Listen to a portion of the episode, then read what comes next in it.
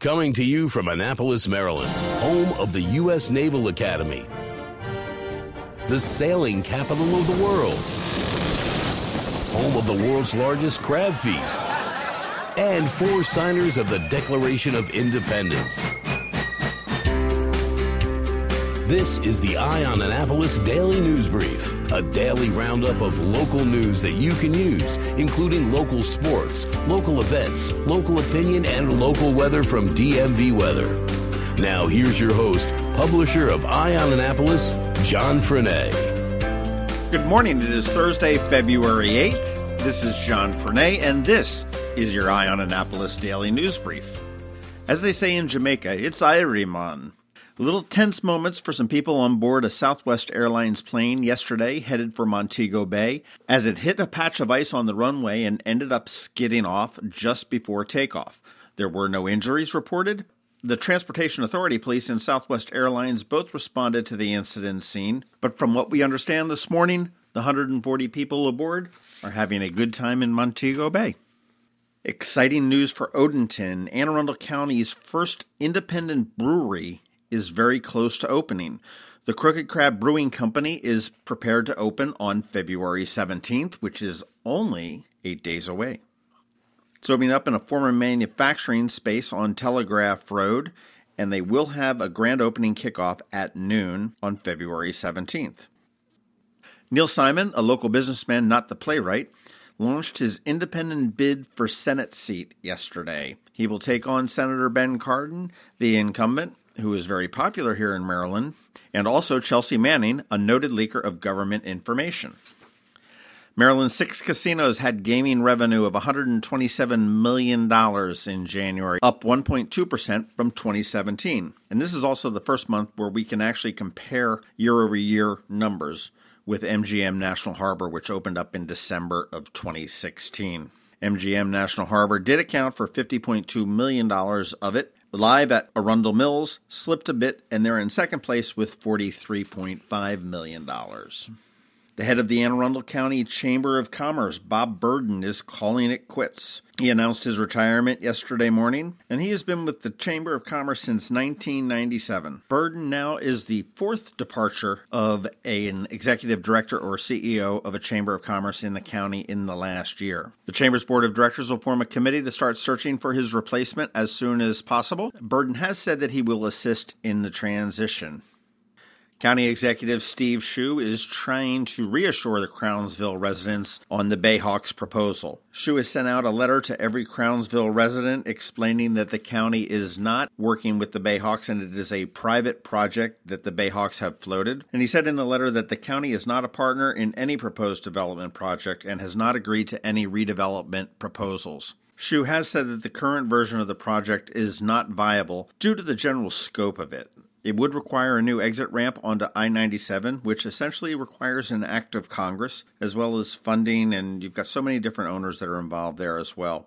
He also addressed the letter that he had sent to the DNR asking for them to deed over the county fairgrounds to the county. And the reason that he wants to do that, he claims, is that he wants to do improvements to the fairgrounds to make it better for the Anne Arundel County Fair and does not want to do that without owning the property. You can actually hear more of County Executive Steve Schuh. He was a guest on the Maryland Crabs podcast last week. And actually, we can talk to Steuart Pittman, who is challenging the county executive for his office in this year's election. And he is on this week's episode. So check all them out at themarylandcrabs.com. Hang tight, we've got George Young with DMV Weather coming right up with your local area forecast. I'm Sean O'Neill, your local RBC Wealth Management Advisor. When you choose to work with me, you'll have access to a worldwide network of financial products and services only available from a leading global institution. RBC's international reputation for physical strength and stability, world class capabilities, and corporate values is unique in the financial services industry. I also recognize the importance of reinvesting in the communities in which we live and work, and I'm committed to serving my clients by building long term relationships based on trust, integrity, and confidence. I look forward to helping you with your wealth management needs. Call me, Sean O'Neill, today at 410 573 6723 for a complimentary consultation. RBC Wealth Management, a division of RBC Capital Markets, LLC. Member NYSE, FINRA, and SIPC. This is Maryland. The weather can be nearly unpredictable. We've got George Young from DMV Weather in Annapolis to sort it all out. Hey everyone, this is George from DMV Weather with your Eye on Annapolis forecast for Thursday, February 8th. More cold temps this morning, along with some even colder wind chills and a little bit of ice on some area roads and sidewalks, as highs today will only get into the mid 30s or so.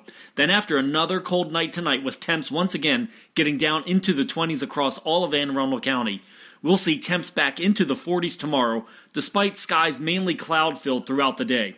Then comes the weekend, and while above average temp wise, it's likely to be a fairly gray and often rainy weekend as another storm system moves through the region. The silver lining in all of this?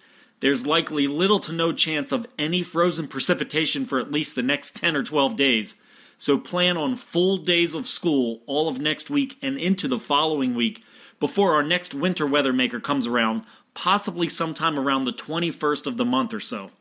Okay, that's it for us today. Make sure you download our free weather app in the Apple App Store or Google Play Store on all of your devices by searching for DC MDVA Weather, and also follow us on our website at dmvweather.com or on Twitter or Facebook so you can always stay weather informed. This is George Young of DMV Weather with your Annapolis forecast. Remember, whatever the weather outside, have fun and be safe. They say opinions are like. Here we are with a dose of opinion for you. Hey, let's talk about Philadelphia for just a little bit. I know everyone in the area may not love the Eagles, but hell, they beat the Patriots, so they can't be all that bad, right? But today, I don't want to talk about the Super Bowl. I want to talk about the riots that happened after the Eagles won their first Super Bowl last Sunday night. The city went nuts, plain and simple. Celebration is a great thing, being an asshole is not. And unfortunately, there were many assholes in Philadelphia on Sunday night. Traffic poles were torn down, windows were busted out, a convenience store was looted, an awning was destroyed, and a car was overturned. As unfortunate as it is, it happens. It happens when a team wins a championship. It happens in Philly, in Boston, in New York, Chicago, Miami, Happy Valley at Penn State, and right here in College Park and Towson. On Monday, I saw several posts on Facebook deriding the city and the media's response to the riots citing white privilege for a nonchalant attitude. While Ferguson and Baltimore were national news and the rioters were called thugs and miscreants. You just can't compare the two. You simply can't. And here's why. You need to look to the root of the incident. Look to the why. Let me be very clear. Rioting is wrong, no matter the incident. But there are many differences between Philly and Ferguson or Baltimore. Philly was a riot of celebration. For the most part, it was a timed event, and the city knew that. The city knew that it would be ending soon, and they also knew that on Monday morning they would wake up with a hell of a hangover and would need to go to work fixing and cleaning up probably a million dollars or more worth of damage. Anyone that participated in that melee did so without the expectation that they might be hurt. Yes, there were some injuries, and I understand there was one death, but generally people did not feel unsafe. Police officers, especially, were relaxed. They were not on the front lines of any aggression. They were arresting people they saw breaking the laws, but they were high fiving others that were not. And Philly is a very integrated town. This most certainly was not a riot of wealthy BMW driving lax bros. There were all types of people represented on Sunday night male, female, black, white, Latino, Asian, gay, straight, tall, short, blue eyes and green eyes, as well as brown eyes. The city was happy and celebrating a win, as misguided as it might have been. Now let's take a look at Baltimore and Ferguson. The riots there were not out of happiness, they were out of anger. The rioters were pissed off, rightfully so. People participating in those riots did indeed fear for their safety. Police officers were on edge because they didn't know who might be looking to exact revenge on them. They didn't know how long the rioting would last. The day after those riots, it was like a bottle of shampoo. Just lather, rinse, and repeat. Unfortunately, the cause of the rioting in Baltimore and Ferguson was a horrible abuse of power by the police against a black man, and most of the protesters were black. That's to be expected in those two incidents. And as for the claim that the media was giving Philly rioters a pass, I'm not sure where that came from. It was all over the news. The police were and are continuing to arrest people that they can identify who broke the laws. In fact, the son of a longtime Villanova sports broadcaster was arrested for leading the charge to upend that car that everybody saw. There was also talk about the quote city burning unquote and how people quote are destroying the city unquote. Yes, there was damage, but it was not citywide. It was focused in certain specific areas, typically where the largest crowds gathered. And because they say there's a bad apple in every bunch, well, on Sunday night there were a lot of bunches around town. Make no mistake, rioting and the violence that ensues is not acceptable under any circumstance. But to blatantly say that Philly got a pass because they were white is doing nothing more than stirring a pot that is already simmering to an uncomfortable level, just like it was in the 1960s.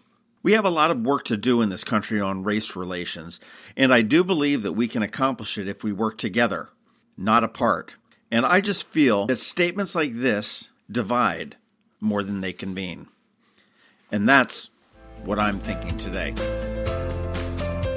Thanks for listening to the Eye on Annapolis Daily News Brief. If you like what you heard, make sure to tell your friends and colleagues about it. And also tell them about our website, eyeonannapolis.net, where you can find much more. Be sure to check out our other weekly podcast, The Maryland Crabs. This podcast comes to you every Monday through Friday at 7 a.m. Thanks for listening, and we'll see you next time.